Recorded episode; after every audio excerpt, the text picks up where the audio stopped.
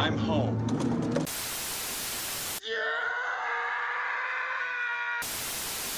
What's in the box? Who's your movie?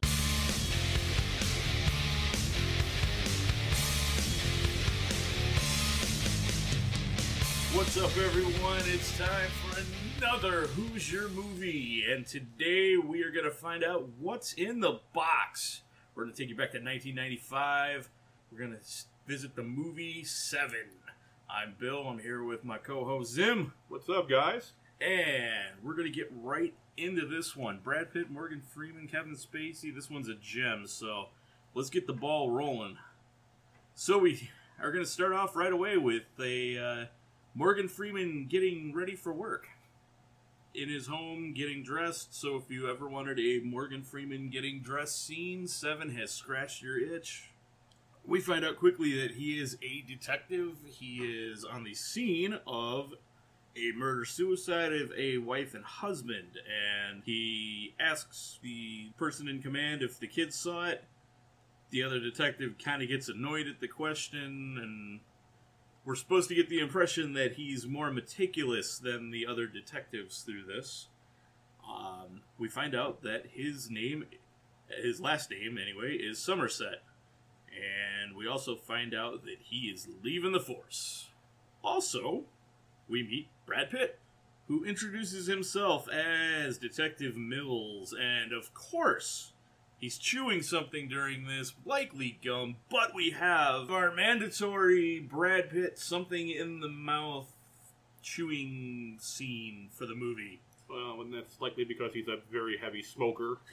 Uh, it could be, yeah. That's a that's a very valid theory, but we have gone two for two with Brad Pitt and eating things at least some point in his movie.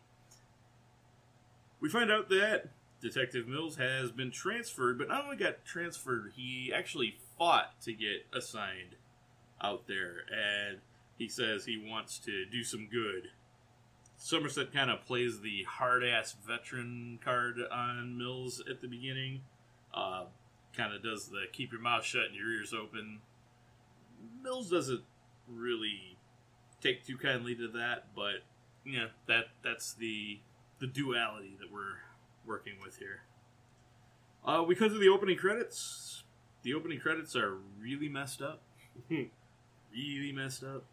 Oh, had to be set to Trent Reznor music. Yes, yes, Trent Reznor music. Uh, this is a remix of Closer, put to images of notebooks and photos and razor blades. Oh my! Uh, probably didn't need to see the razor blade cutting the finger, but well, we saw it, so And it makes sense later on. yeah, sure does. But when you first see these credits and you see that happening, and it happens so fast, and you kind of have to turn away. Ah, It's like watching a Saw movie. yeah. So after the credits, we find out that it is Monday, implying that we are going to go through a week of days. So for Monday, Gwyneth Paltrow is in bed with Mills. Uh, you could probably assume that they're at least seeing each other in some kind of relationship. Uh, Mills gets a call and says goodbye to her and heads out. They the two detectives are called to a homicide, and this is a homicide of a really, really big guy. Like four or five people scrunched together big Probably. Yeah. at least. Uh, probably had to get him out of there on a forklift. Very, very, very likely there. I don't see any stretcher in the world holding this guy or people like trying to like drag him down the stairs, Oh dear God! roll him down. break the sta- break the stairs. As you see in a later scene, it's like one of those ninety degree angle staircases. So you like imagine like you got to the bottom and then you have to like drag him to the next side and roll him again. Oh no! If, if, if that were the case, they'd roll him down that first flight, and he'd go through that and down to the down to the ground. Can you imagine the workman's comp Oh. claim? How'd you pull your back out? I had to roll this guy down the stairs. I mean that. I know this is a very dark movie, but Honestly, that reminds me. I now pronounce you Chuck and Larry. oh, oh, that's fantastic. I, I want I want to see like the special features now and see if that is even touched on because I want to know how it happened. that's awesome. yes. So this this poor big guy is dead at his kitchen table, and there are stacks of cans of spaghetti sauce. And it's like a wall of them. Um, there's a bucket under the table, which you can also see that this guy was tied down, not necessarily to the chair, but uh, hands and legs independently of each other. But he's so big that, like, apparently that was enough. Uh, the bucket has some um, some throw up in it, and the initial idea was maybe he was poisoned. Mills during this whole thing shows his work style. He likes to talk while things are going on. Uh, Somerset is the complete 180. He prefers silence so he can concentrate. So he kind of kiboshes that. Very cerebral, yes. Very much so.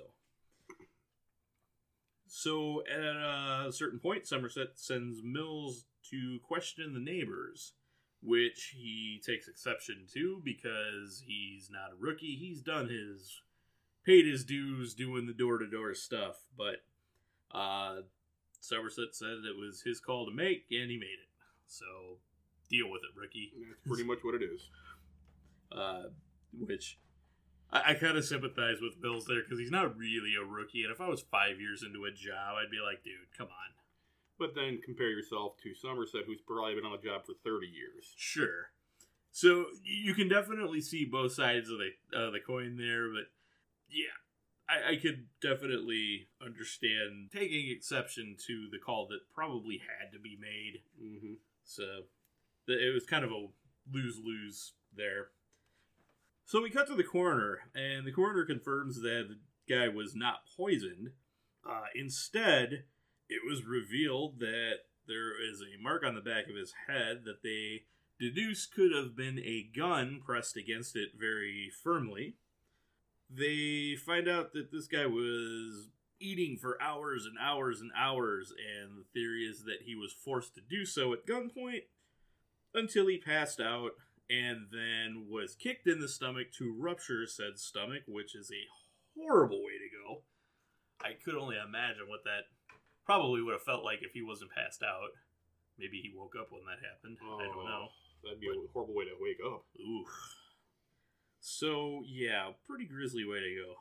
So, Somerset thinks that this is the first of a series because there was a stop in the middle of this to go to the store to get more things for this guy to eat. So, obviously, the amount of time that this took, the guy was not worried about getting caught and he had a deliberate reason for doing this. Since he is retiring, which we find out in this scene, he does not want anything to do with this case because he's leaving in a week. And we're talking to the captain during this, who is consequently R. Lee Ermey, who you might recognize from Full Metal Jacket as Gunnery Sergeant Hartman. So, fun little cameo there. Well, I guess cameo is probably the wrong word. Bit part. We'll say bit. Well, yeah, a couple scenes. Yeah. But awesome to see him in this. Um, so Somerset wants his reassignment. He also drops in that he doesn't think that this should be Mills' first case because it's too soon for him. And Mills, of course, rolls his eyes at this. The captain says that he's not reassigning Somerset. He's staying on this case. And he does agree, though, that Mills is going to get something else. And that rounds out Monday. We start Tuesday. Tuesday opens with a big press conference, and we see Mills kind of bypass said press conference to get to the elevator of this building. And we find out that they are at a law firm, and this is the office of a lawyer named Eli Gould, and he has been murdered. He is in his office, and there is the word greed written in blood on the ground. There's also a woman's picture with blood traced around her eyes, which is creepy and cryptic. So we cut back to Somerset's office, and we see letters being scraped off of his door. Since he's leaving, obviously, someone else is getting his office. And that would be, be Mills. uh, Captain tells him about Gould being bled to death. So we find out how he died, which it was fairly straightforward from the scene, but we get confirmation. And we also see the captain give Somerset an evidence jar with these little weird plastic shards in in the jar. And he says that they were fed to the big guy, which is uh, interesting. I don't know that I would have made this connection, but this is why Somerset's the detective because he goes to the big guy's place and he finds the shards are from the floor in front of the refrigerator. So, of course, we move the refrigerator out. And behind the fridge, we see the word gluttony with a note attached underneath it. Ah, so this confirms that we have a series of murders that are quite clearly going to be based on the seven deadly sins, and I'm going to spoil that the perpetrator is going to be called John Doe, and we're going to play a game called Let's Be John Doe. In this game, we are going to describe how we would go about being John Doe. So, we've already gotten greed and gluttony on the plate here. We're gonna we're gonna go ahead and say how we would do greed and gluttony if we were John Doe. So, we'll start with gluttony since we found the big guy first. How would you go about gluttony? Well, I I know it's gluttony is more toward, geared towards food and things like that, but it's also overconsumption in general. So if I were John Doe, I'd find a guy or or a female, whatever, and th- this person would have to be just a complete fiend about energy drinks, and I would, you know.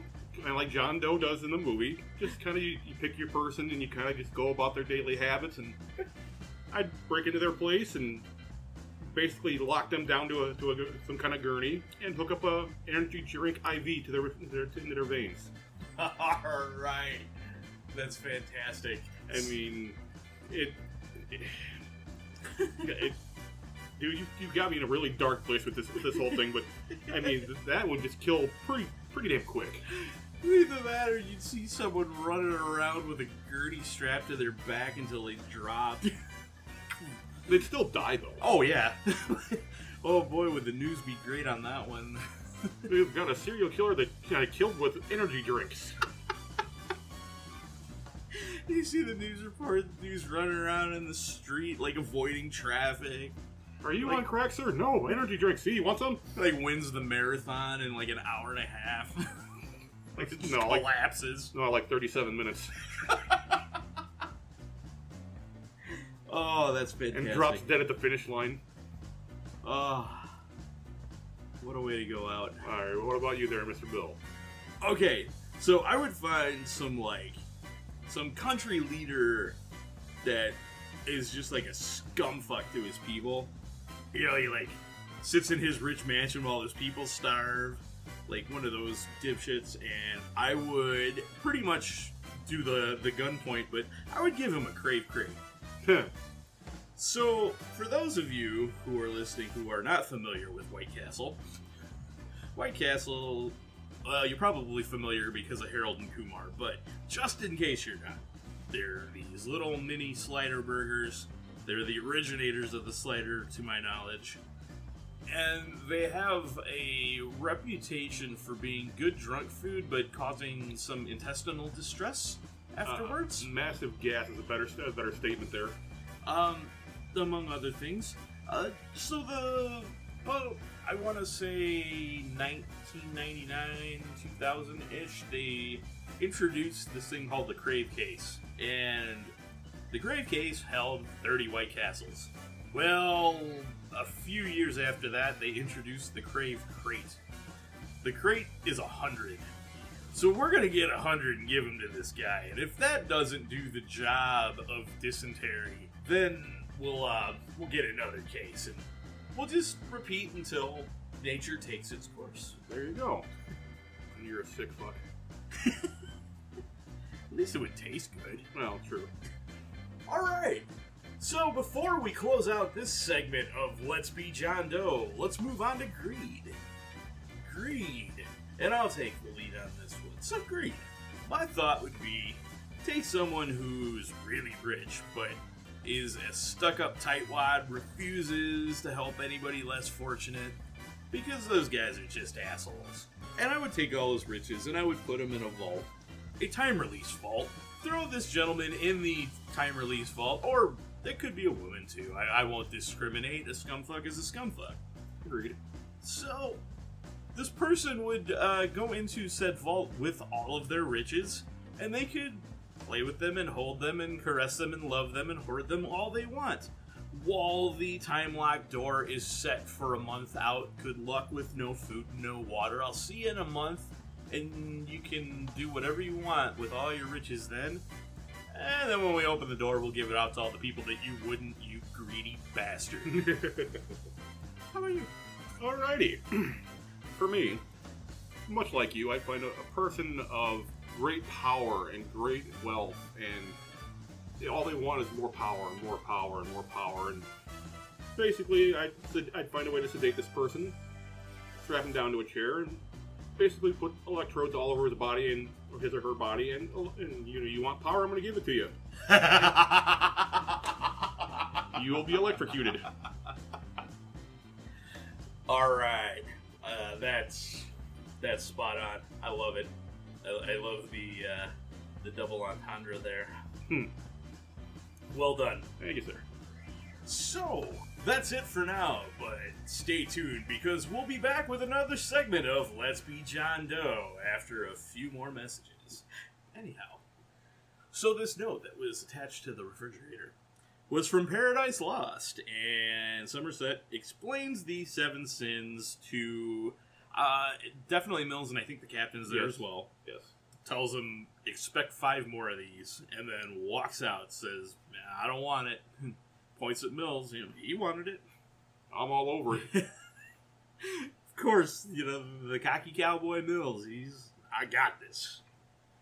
If only he knew. But I digress. Somerset goes to the library and does some research into the literature that might be relevant to this. Uh, he looks at you know, Canterbury Tales, Dante's Inferno, stuff like that. Uh, obviously, Paradise Lost. And he does all this research and he leaves it for Mills on his desk, which is really kind of cool because that's going a pretty fair extra mile, especially for something that you're not even assigned to. And it just kind of shows how much he cares about actually getting cases solved and what he's willing to do for his fellow partners, even though that, you know, he's kind of hard on him, he still wants him to succeed. Yeah. That's the end of Tuesday, so Wednesday opens. Mills has no interest in reading at all. He's in the car, kind of like half-ass flipping through the book, and he gets pissed off and just Throws the book and yeah, doesn't want anything to do with it. calls, calls the book a jerk off. It would be the most painful jerk off ever. It's like the paper cuts that would give. Oh god. Yow. So, but one of my most laugh out loud moments here uh, is he sends out an officer in a pouring down rainstorm to get him the Cliff's Notes of all these books. And if I, I don't know if these are still made or not, so eh, for any teeny boppers out there that might not be familiar, uh, Notes are these small yellow and black colored books that essentially paraphrase all the great works of literature and kind of break them down and it gives you like a summary of each of the chapters. It kind of tells you you know what is trying to be said there because some guys you know especially the older guys their writing style's hard to follow and so they're they're cheat books that are very very short So he's got a whole stack of these now. He moves into Somerset's old office, still current office for a couple of days anyway. They're they're sharing a space, which um I, I've done this in the professional world. It's not fun sharing a workspace. Like even an open flooring plan, it's just yeah, you, you need your your area especially for with two guys that are really don't see, don't see eye to eye at this point. Right. It's just it's an illusion of privacy. I fully understand that when you're on an open floor plan, but psychologically it does help. At least for pretty much everyone that I know anyway. So we finally confirm that Gwyneth Paltrow is Mills' wife and her name is Tracy because she calls up and invites Somerset over for dinner.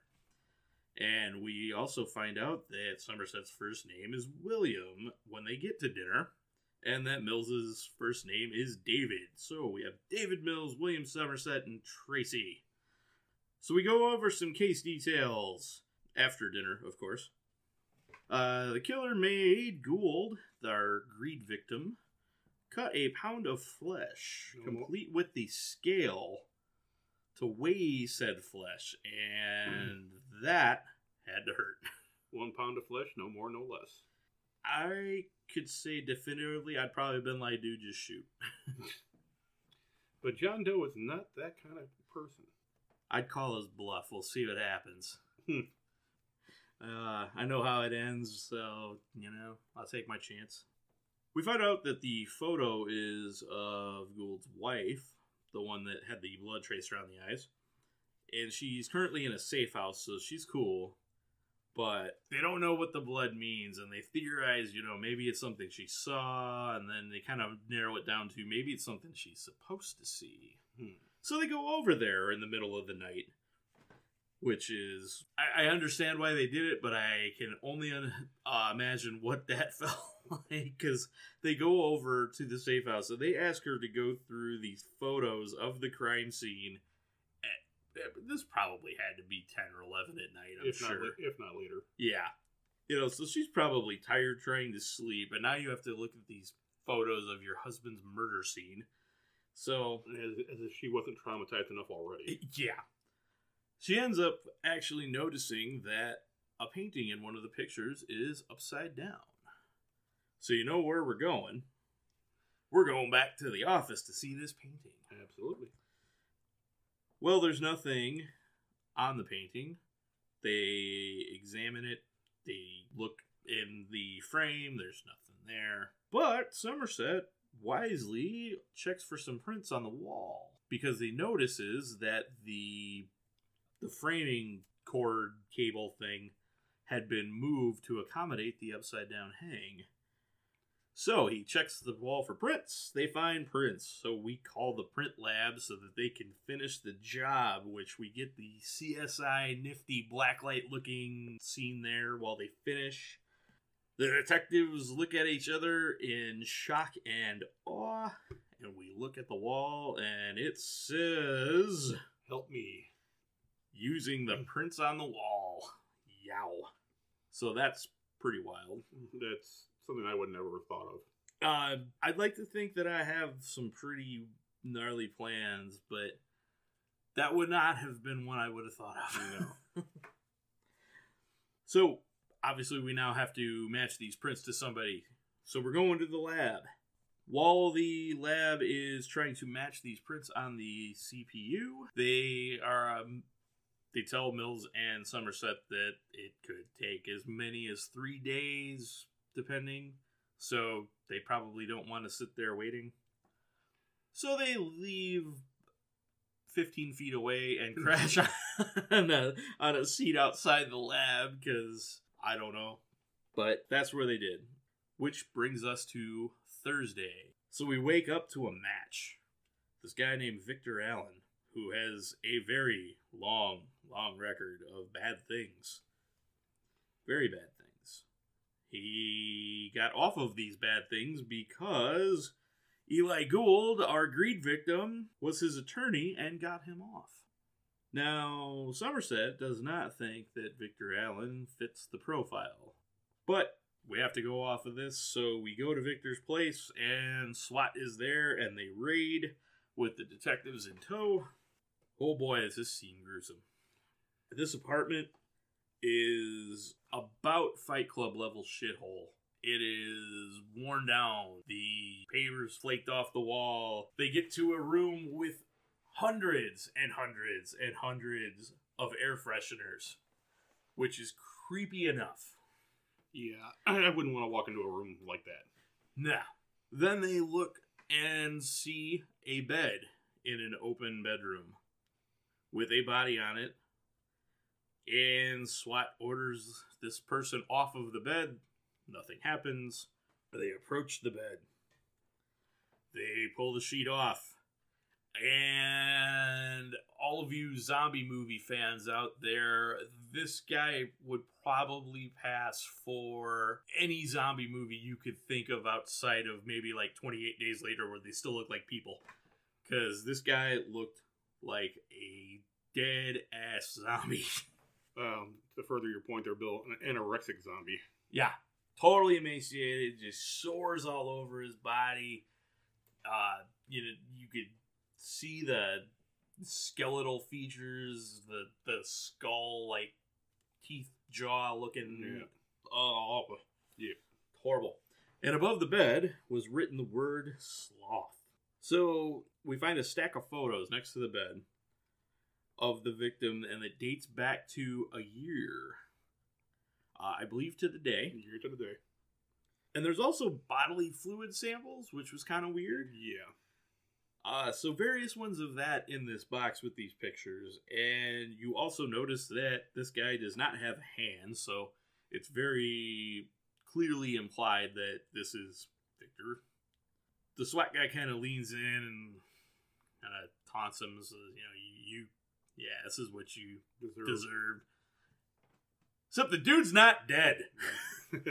he starts coughing and hacking when the guy's like a couple inches from his face and i have to tell you the first time that i saw this movie when that happened i stood up and just yelled fuck yeah as loud as i could because it was the greatest like jump scare that wasn't cheap i i thought it was brilliant and, and it was creepy just because of the way the guy looked but just having him almost play possum, even you know that wasn't the point, but it kind of lulled you into that sense of okay, we've got another dead body. No, we don't. Not yet, anyways. So we know how John Doe did sloth, but it's time to play Let's Be John Doe, and for this segment, we are gonna do sloth. So, Zim, how would you be John Doe? Well, you know, you think of sloth, you think of basically a person that doesn't does nothing.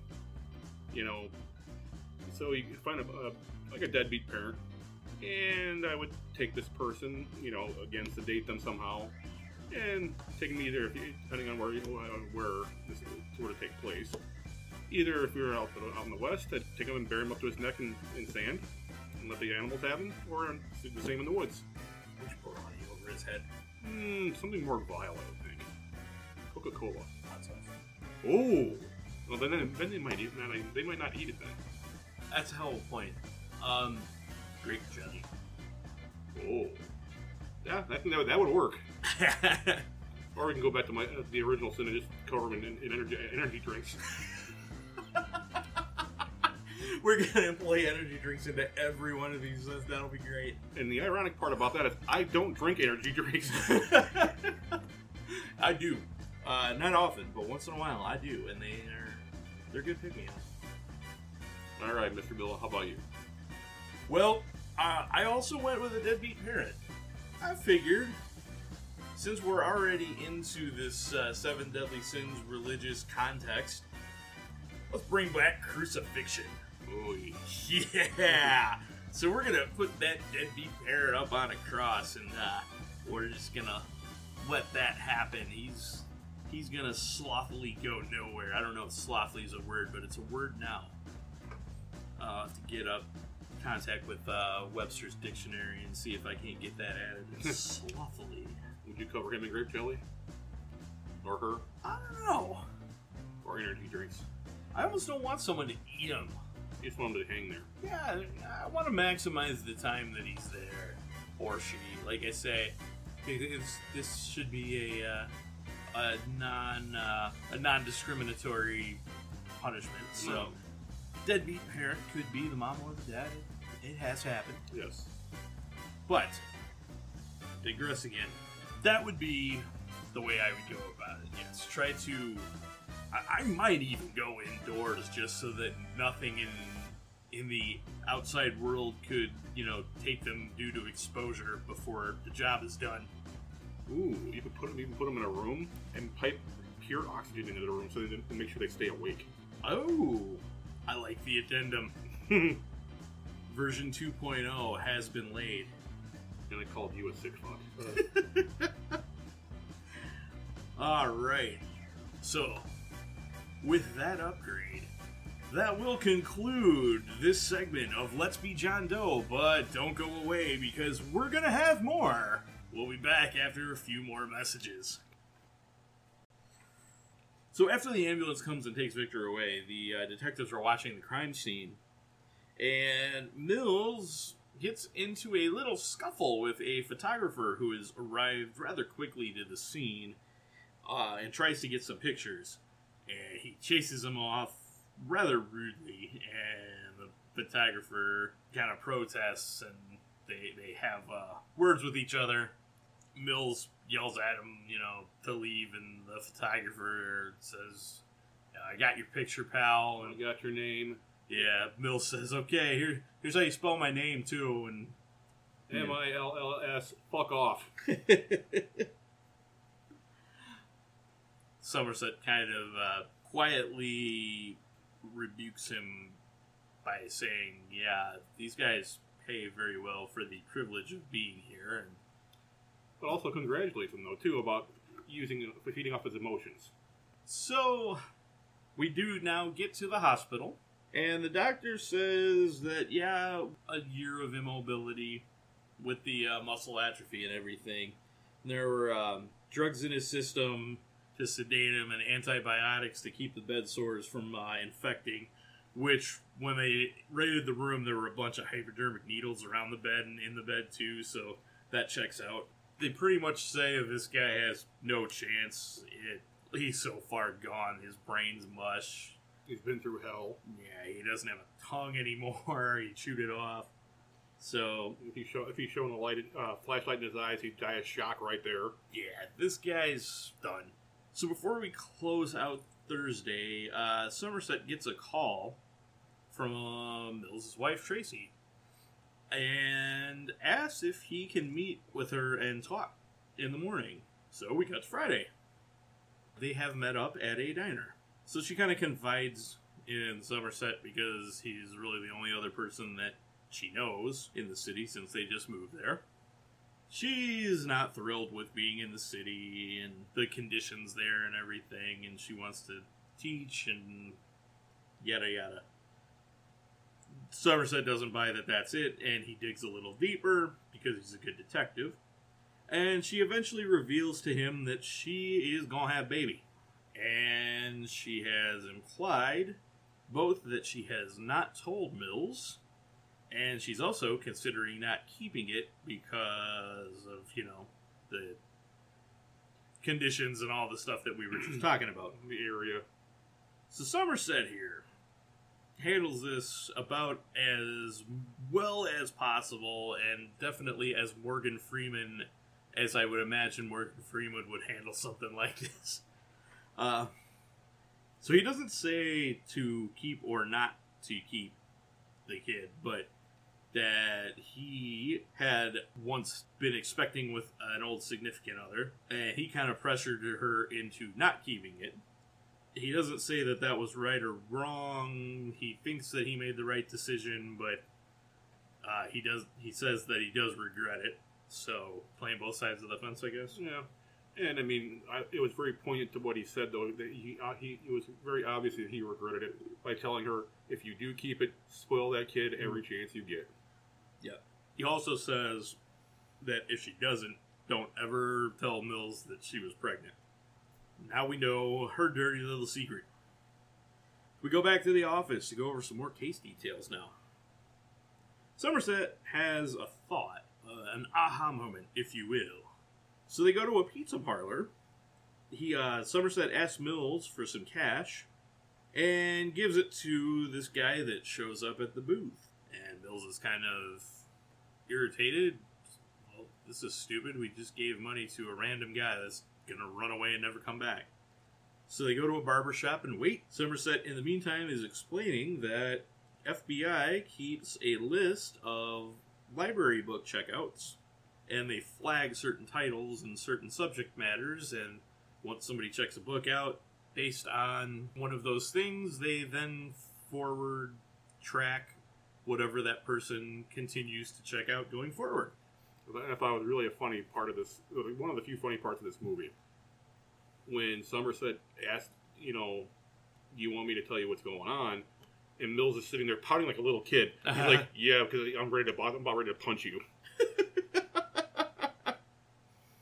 I don't know that this actually exists or doesn't, but this is very plausible. I would not in any way, shape, or form be surprised if the FBI really did this. Oh, I pretty much bank on they do.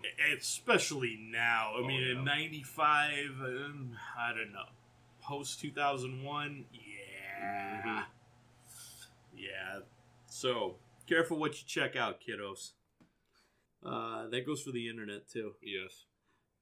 That's actually probably easier to track than the uh, library. Yeah, and I mean, and doing research for this to, to do this podcast. Oh, I'm sure I'm on a, I'm on a watch list now too because I've been I've looked up all these different sins and whatnot. so I'm sure I am now, but Uh, I've probably been on there for years, so. eh. but you're scarier than I am. We'll get into that another time, folks. yeah. Especially when we do the movie Tag. oh yeah, tag. Ah. So this guy from the pizza parlor comes back with the envelope, and they're going through the list and yeah, going through the possibilities, and they end up driving a name, Jonathan Doe. So they use that. They get an address. They go to this address. There's nobody home. But at the end of the hallway, we see a shadowy figure. We can't really see any details of this guy. He's kind of in a trench coat with the fedora kind of deal. We think it's a he anyway. Walks a few steps and all of a sudden whips a gun out and fires in like one motion. It's really fast. Doesn't hit anybody, and it turns into a chase scene. So Mills is chasing this guy down. Uh, Somerset ain't running anywhere. No. Oh, he's doing his version of running, but Yeah. Mills though is tearing after this guy, and they they have a nice long chase scene. He eventually catches up in an alley, but gets ambushed and hit pretty hard with a with a tire iron upside the head.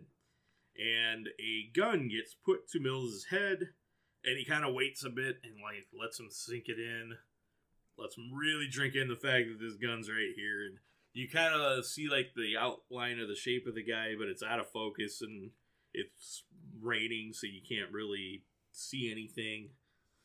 Somerset starts to catch up, so he eventually runs off without firing. uh, and see again, Somerset he doesn't have to run. He's Morgan fucking Freeman. That's right. Yeah, he's the old grizzled vet. Yeah, let let the young buck go do that. Kind of reminds me of uh, Lethal Weapon. Oh, I'm a few only a few days away from retirement. and it's true. It is. So after this melee, um, we go back to the apartment. And they're outside the door of the apartment, and Somerset and Mills argue about entering because Mills wants to enter, but Somerset says we have no cause and we have no reason to have been here. So if they find out how we narrowed down that this is the place, we're going to be in trouble and we're not going to have case.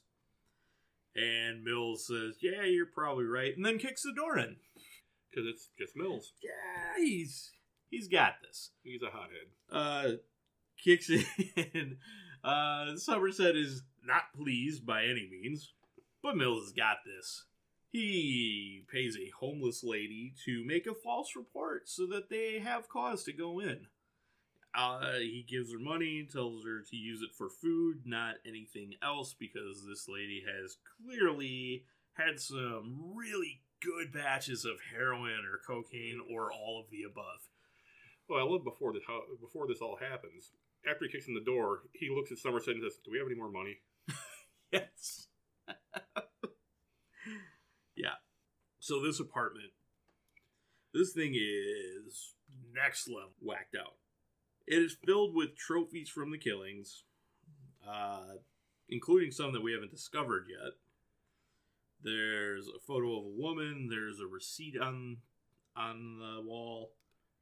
There's a bed with a red LED cross. Like this bright motherfucker is lighting up the whole room with this eerie red glow. How the hell did this guy sleep with that? I couldn't. That's there's no way in hell. like, I've had LED stuff, but it's like I got the Batman logo, Right. and it wasn't bright goddamn red, lighting up the whole room. Like, oh my god, it was it was so bad. So yeah, this this guy's got weird decor, and his interior decorator should probably update the resume and consider a career change. yeah. lots of notebooks, lots, and lots, and lots of notebooks. Um, Somerset throws out the number two thousand, which is probably an arbitrary number, but it's probably a fair guess too. Um, and it's just random stuff in random order, and nothing of any use. But they do find a photo development darkroom. And one of the photos in this dark room is of Mills at the crime scene. They had him. They had their man. They just didn't know it. Yeah, and more importantly, he was a dick to him and kicked him out. And so he's already tussled twice now with John Doe, neither of which went particularly well for him. No. And we're also told that they can't find any fingerprints. Seems very odd, so they say, yeah, I don't believe that, check again. Keep looking. While that happens, the phone rings.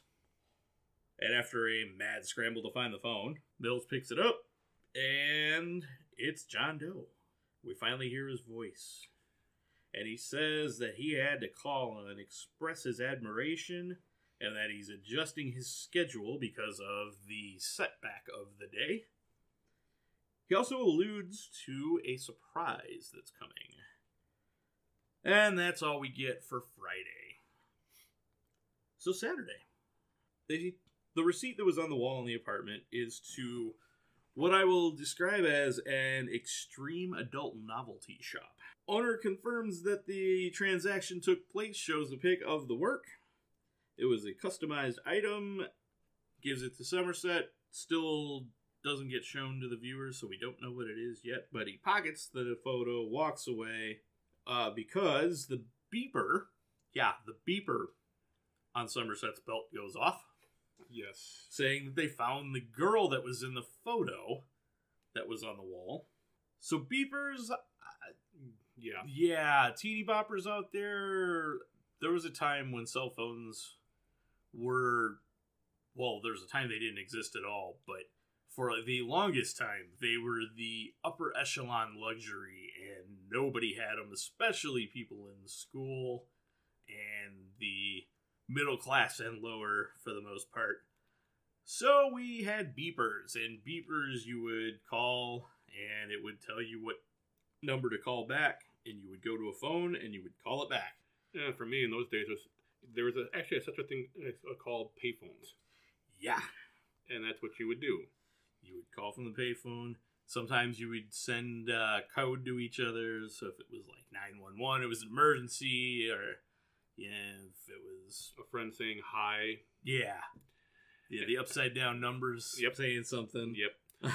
Well, and the funny part is, back in those days, I had either you had a beeper, which was probably thirty bucks a month, or you had a cell phone that you were paying three to four hundred dollars a month for. yeah, Yeah, cell phones were A very new technology back then.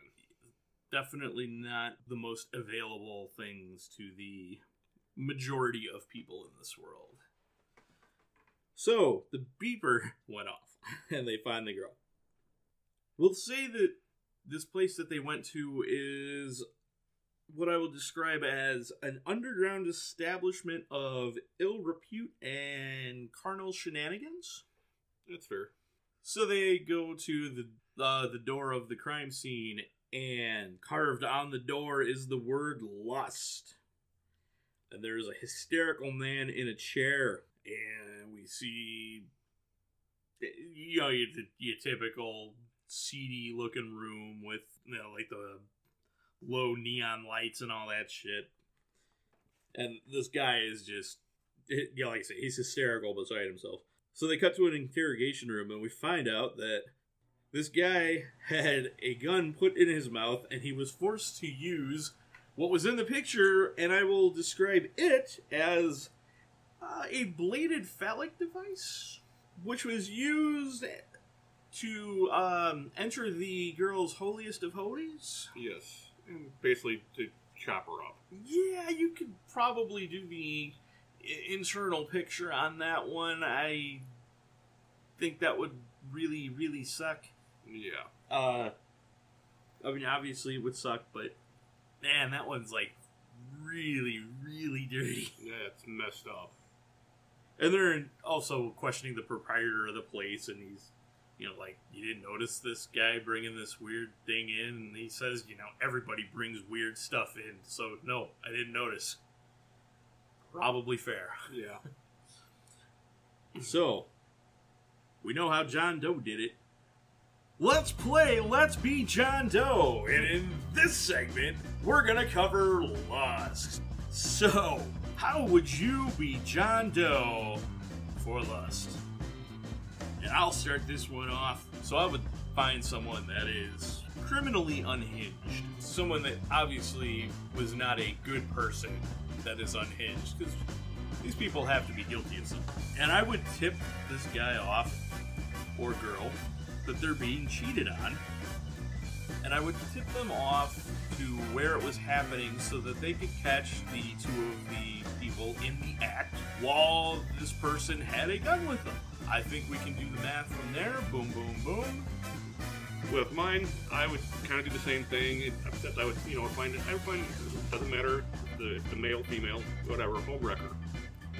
And for anybody that's ever seen the movie The Watcher with Keanu Reeves, oh, me being John Doe, you want to be a home wrecker? I'm gonna sexually fucking torture you, close to death, then let you gonna come back. And this would this would be methodical. This would take a while. Yeah, you want to do something like that? This is what's gonna happen to you. All right. So that'll do it for this segment of Let's Be Doe, but we still got more to come, so stay tuned. So, after the interrogation room, seems like every detective movie has a scene where they bond over a drink at a bar. This one is it. Somerset says that he just hates apathy as a solution, and Mills says that he doesn't buy that that's why he's retiring and that he's no better. And Somerset agrees, like, he's not any better, but he also doesn't want to be a party to it anymore. So that's why he's leaving, and that's bonded as they're gonna probably get. So, Yeah, after well, because after Sunday, yeah, definitely. uh, Well, you never know. so they have their their chat, and that closes down the day. So we cut to the pivotal Sunday. Sunday, John Doe starts Sunday off by calling 911 and he reports his own next killing. So they go to this scene and it is this girl that is dead in bed and she's got pills in one hand, she's got a phone in the other, and her face is all cut up and bandaged and above the bed is the word pride. She was disfigured. She was clearly a model of some sort because she had a uh, portrait of herself, like a large one. She was clearly given a choice after this face cut up happened. She could take the pills because these were sleeping pills. Uh, she could take them all and just be done, or she could use the phone, call for help, and live, but be pretty much disfigured. Not sure what I would choose. Hope I don't have to choose. No. Clearly, the, the model here chose Route A. So, back at the station, Somerset asks Mills to keep him on as a partner for a few more days. Uh, says it would be a favor to him. Uh, he wants to see it through, I guess, and be around for the last couple. Well, it's like Somerset said in the movie. He said either this is going to come to a close soon, or this is going to go on forever. Right. So he'll at least see out the rest of the act, and from there, what happens happens. So as they're walking up the stairs in the station, uh, this man tries to get their attention, and they don't really hear him, and they keep walking up the stairs, and he tries again. Detective. Eventually, he just yells it right the hell out.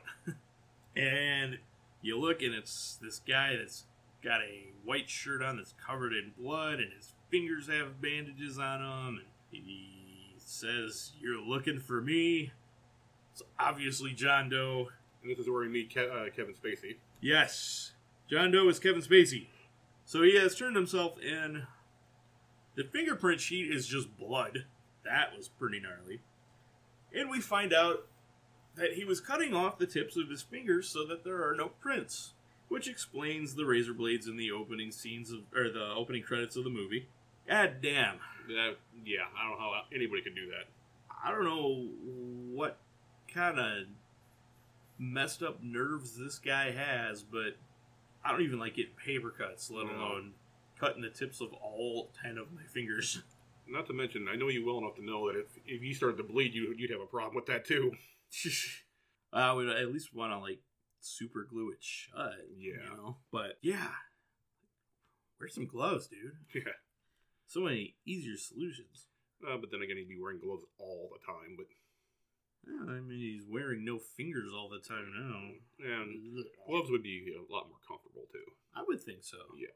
So this doesn't make any sense to Somerset or Mills. And for the first time, they're on the same page. The one and only time.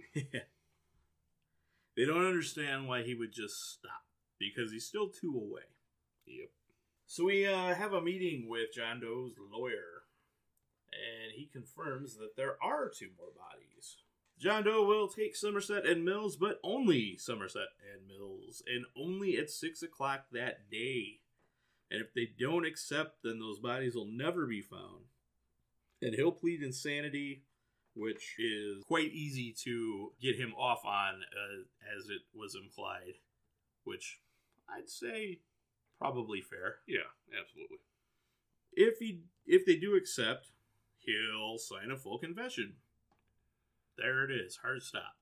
Now, Somerset, of course, being the good detective that he is, he questions the validity of the claim. He could just be saying that there are two more. That's when it's revealed that the lab found on John Doe his own blood, the blood of the girl from the Pride killing, and an unknown third party. So the pressure cooker just went up a few degrees. So the detectives accept, and they're gonna wire up and head out with John Doe. Uh, a chopper follows them, which I don't know if it violates John Doe's rules or not. It seems kind of cheating, but Well, it is, but I think they stayed far enough away from them or behind them to where they could still keep him in eye shot, but John Doe wouldn't have known. fair. Um, I'd imagine once they got to the open area that he'd hear it, but I don't know if he even cared. I think he just didn't want the media circus or anything around it, so he got basic. But during the ride there, he claims that he's doing these killings to make people listen because you have to do something extreme anymore to do so. Uh, he's doing exceptional work, and he says that he was chosen. And he's turning the sins against the sinner, which we've probably all figured out at this point. But Mills tries to say that he's killing innocent people, and John Doe there just does not like that at all. he goes into this wicked rant, goes through what everybody's issues were, and he also taunts Mills with the fact that he let him live. And we're smashing your face. So they arrive at a trailer in the middle of nowhere, which like is really the middle of freaking nowhere. The only thing around this trailer is just this multitude of high tension wires and nothing else, like open dirt. yeah. Tumbleweeds. Uh, a van approaches, The Somerset goes to intercept. And I still like the, the one of my favorite lines in this movie too is they take John Doe out of the car, and they look and Somerset goes and looks at something and what do you got? Dead dog. And, John Doe looks at him and says, "I didn't do it." yeah, that would be a weird one. Yeah. So as uh, Somerset goes to intercept this van, we find out that it is a courier. And the courier has a package for Detective Mills. Somerset sends off this courier after getting the box. And John Doe, in the meantime, is saying how much he admires Mills. Meantime, we see Somerset opening the box, and he is taken aback. He's definitely spooked. And before we blow the rest of this, let's play our last round of Let's Be John Doe. We're actually going to preempt for two of these last three because we haven't revealed John Doe's wrath or vengeance quite yet. But we're going to do ours before it. But first, let's start off with Pride. We know how John Doe did Pride, so how would you be John? Well, for me on this one, I just I would find a person that thought they were like godlike, very infallible. They could do anything, get away with anything. They, they even believed in their head that they're on such a power trip that they even could fly. Uh, I would kidnap this person, and for anybody familiar with the Chicagoland, Northwest Indiana area, I'd take them up to the Skyway, which, if you're not familiar with that, it's a very, very tall bridge. It basically spans a, a canal that goes into Lake Michigan. Very tall. And I would take them to the top of the bridge and say, okay, if you admit that you, you're not godlike and you can concede you're a human being, I will let you live. If not, let's see if you can fly or walk on water. All right. Yeah, this is like a 200 foot tall, Yeah, maybe, bridge. it's always under construction for some reason. Uh, yeah, this is true too. Uh, I, I guess I'll concede construction on that one, just so it doesn't fall. Yeah. and like, like I said, for those of you that don't or that aren't familiar with this area, basically that connects Northwest Indiana to Chi- the Chicagoland area. So I would take someone that is awfully boastful about their intelligence. Okay? And of course, this would have to be someone that has done bad things as well. But I would put them in a life or death escape room. There's a movie called Escape Room that kind of does this, but I would do it a little bit better than the movie. You'd be a lot more cerebral and Yeah. Good luck to you. You're so smart. I hope you know Latin and hieroglyphics fluently. and go. Well, kind of like one of the guys who played against in, uh, in trivia. Really. Yeah. So, yeah, that, that would be how I would take out Pride. Very nice. Let's move on to Envy. Envy. I'm to do both of mine, actually. Envy and Wrath, because I'm to clean this up using my Lust Kill. So we've already tipped off the unhinged person that's being cheated on with, with the gun in hand. And they have caught their person in the act, and they have shot the the lust worthy. So once he shoots the other person, that's going to take care of envy. So we have lust and envy in the same kill. But I've also mentioned that this guy is criminally unhinged. So in the meantime, I will have tipped the police off. And they will have gone to the location of the unhinged guy, sadly, about two minutes too late. However, I will know that the guy or girl that is unhinged is not going to be putting the gun down. So they're they're going to be going out in a blaze of glory, but that will finish off Wrath. Very nice. I kind of went the same route you did. I kind of intertwined envy and wrath together. I personally, as John Doe, would go after someone of power and wealth because it's something I would want, and I'd try to take what they had. And, so that would be, I'd be, I would become envy as to where this person that I'm coming after, their wealth and riches and their power, ain't got no, ain't got no, no time for me, and he's gonna kill me and become wrath. All right. So we have now now we've said how we would do it. We're flipping the script. Now let's see how John Doe does it. But that's gonna wrap up our game of Let's Be John Doe.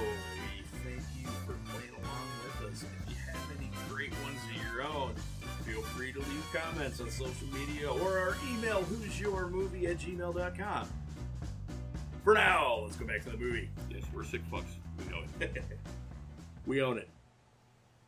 So we open the box. What's in the box? Somerset gets on the radio, says John Doe has the upper hand. We don't know why he's had the why he has the upper hand yet, but John Doe is continuing to talk to Mills. And Mills isn't really paying attention until John Doe brings up his wife, and he says that he paid her a visit, tried to be husband because he was envious of the life, and it didn't go so well, so he took off her head. And And took a souvenir. in the meantime, Somerset's running over because I mean, they were probably a good 500 yards away from each other at this point. And he's yelling at Mills to put the gun down because he's covering John Doe, of course. So he's trying to get Mills to put the gun away. John Doe confirms that his sin is envy and he wants Mills to become wrath. Talks about how she was pleading for her life and the life of her unborn child. At this point, Somerset has caught up, and he whacks John Doe across the face when he says that to get him to stop. And that's when John Doe realizes he didn't know. Oh, he didn't. In the meantime, Brad Pitt keeps saying that line. What's in the box? Uh, we all know it, we all love it, we all quote it. What's in the box? And it becomes very clear that John Doe is completely telling the truth. Somerset throws his gun down. He he warns Mills that if he shoots John Doe, John Doe wins because that would fulfill his whole prophecy is not the right word. His whole act, I guess. Yeah. Mills giving zero fucks just unloads his clip into John Doe and just keeps going. And he offs him, yeah. Yeah, I'd probably have done the same thing. Yep. With probably wouldn't have even taken me that long. And see, and the thing is with Mills, if you, you there's never any confirmation of this, but if you think about it after the fact, he's probably going to get off on temporary insanity. Oh sure. But he's going to be fucked in the head for the rest of his life. Yeah, oh yeah. I I don't think I would have had any second thoughts, hesitations, care at that point. If someone yeah, if someone take your whole family away, like what do you got to lose at that point? No, you're done, yeah. So after this, we see Mills kind of like catatonic in the back of uh, a car, and Somerset says to the captain if he needs anything, you know, take care of him, and otherwise, you know, he'll be around. Yep. And that is how the movie ends. We go Roll the credits. Well, the one thing I want to come back on and touch on is something I noticed about this movie.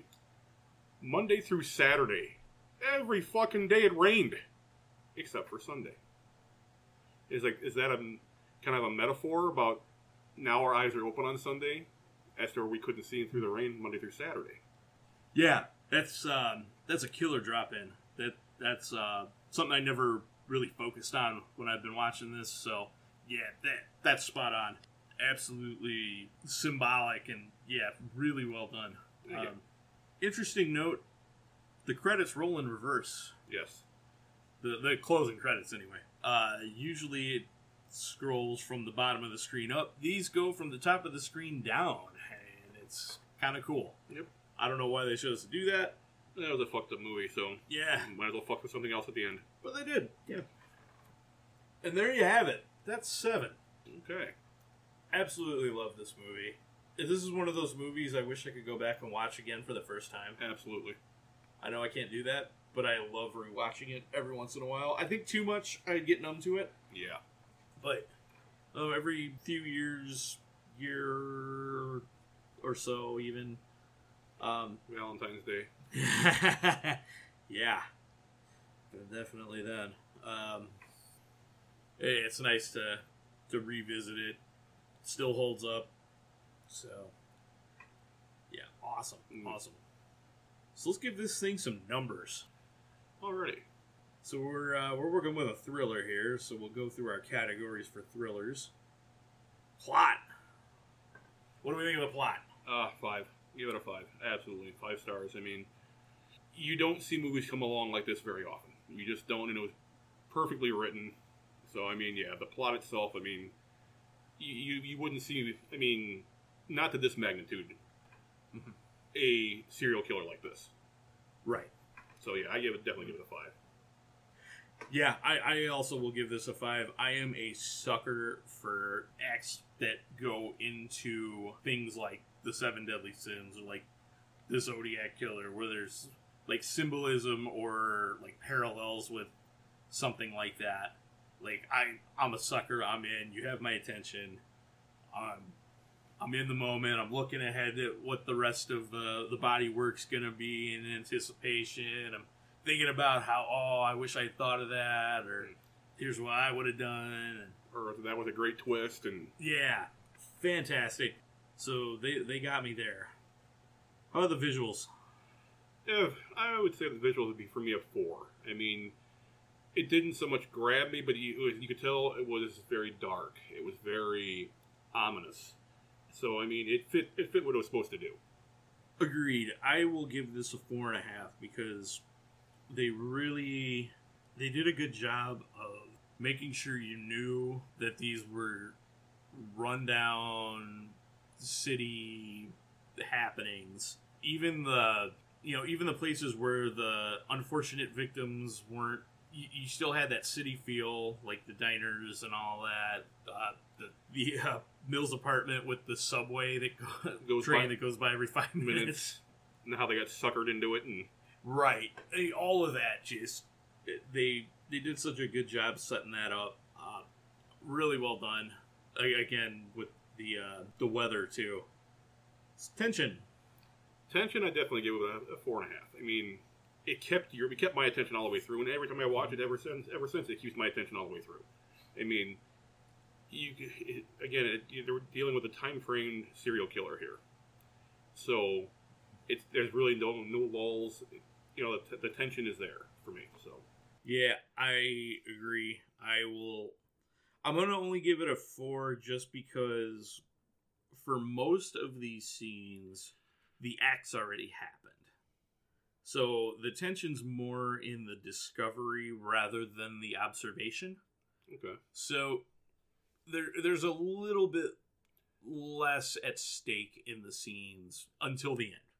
But then the end just cracks it. yeah, So that's where I'm going to get my four from. I would probably be a three otherwise.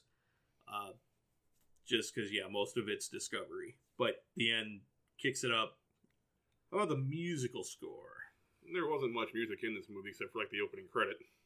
So I mean, in I back when Nine Inch Nails was a thing, you know, I was mildly interested in them. And Trent Reznor is a very fucked up individual, so I'll, I'll go with a three and a half. Uh, so for me, I'm gonna go with a hard three. The music in this, yeah, it's really just low key background scores that are almost unnoticeable. So Yeah, there's nothing to really go off of other than during the chase scene, it kind of it, it amplifies a little bit there, but sure.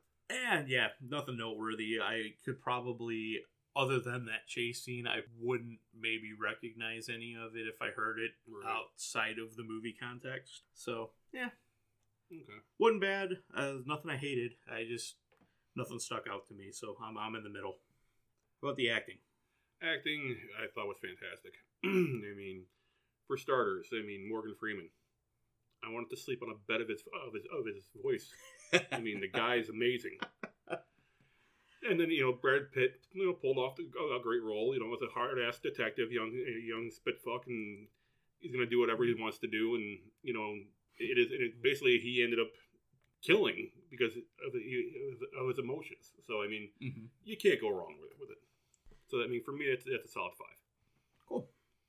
Yeah, I think everybody, you know, filled the the hole that they needed to fill in this one. Uh, really, it was the duality of the the two detectives was the focus of most of the movie outside of John Doe's actions. So there wasn't a whole lot necessary. No. I'm gonna I'm gonna say it's a four just because I don't see any like Academy Award winning acting, but at the same time, yeah, everyone was really solid and did what they needed to do. So thumbs up. Yep, absolutely. Maybe not quite the second thumb, but definitely the, the first thumb. How about overall? Overall, I give it a five. I mean, fantastic movie. Again, solid acting. To me, it's just it's one of those movies that made you sit, make, that always makes me sit up and take notice. So yeah, I'd definitely give it a five. Cool. Um, just because of the uh, the scores on the other categories, I'm gonna give it a four and a half. But the plot really puts this one up on a pedestal for me.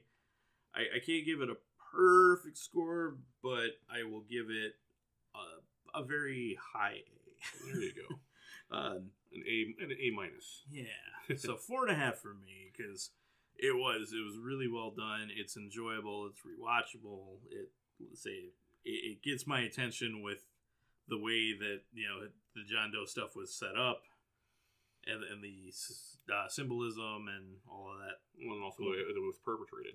Right, really well done. Definitely would continue to watch more and more.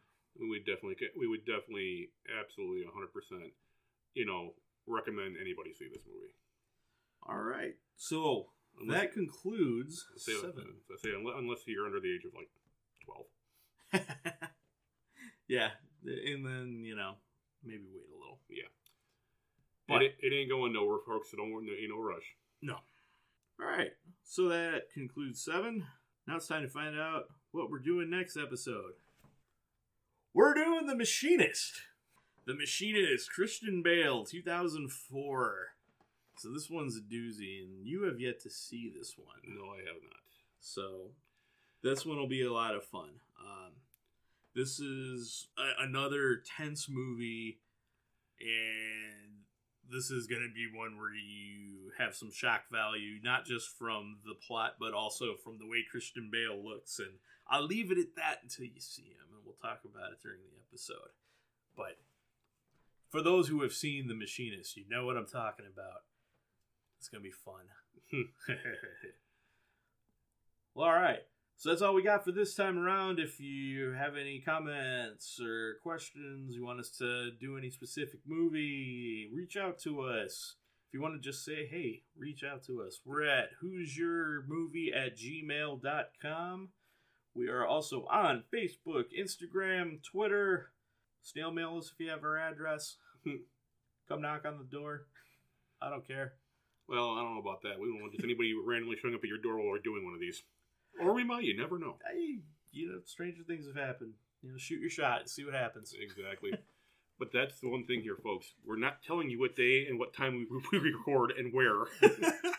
so if you want to be a detective like in Seven, you can hunt us down. there it is. How good of a Somerset are you? We play John Doe, you play Mills in Somerset, and go. And until next time, we'll see you guys up down the road. Have fun, enjoy yourselves. We'll catch you during the next episode. Good night, folks. See ya.